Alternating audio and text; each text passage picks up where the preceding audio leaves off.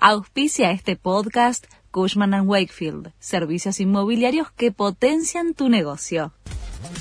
La Nación presenta los títulos del lunes 23 de octubre de 2023. A partir del 10 de diciembre voy a convocar a un gobierno de unidad nacional, dijo Sergio Massa. El ministro de Economía sorprendió con un triunfo e irá al balotaje con Javier Milei una fuerte movilización peronista le dio la victoria con una ventaja de 6,7 puntos sobre la Libertad Avanza, que sumó 30% de los votos.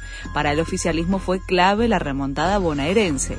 El 19 de noviembre se definirá quién es el nuevo presidente.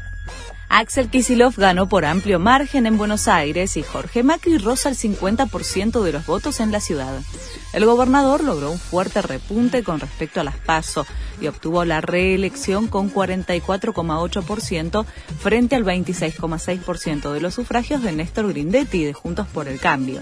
En la ciudad, Jorge Macri estaba al borde del 50% de los votos que le permitiría ganar en primera vuelta.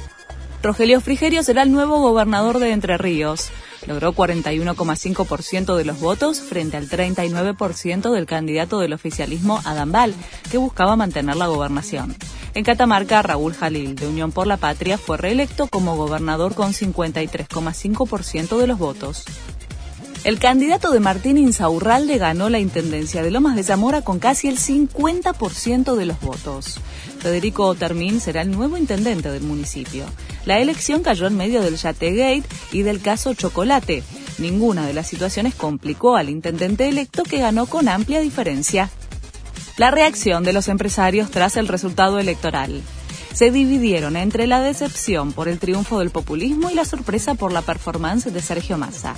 Además, creen que en el corto plazo va a continuar el panorama actual con los problemas que hay para acceder a divisas y la creciente inflación. Este fue el resumen de Noticias de la Nación.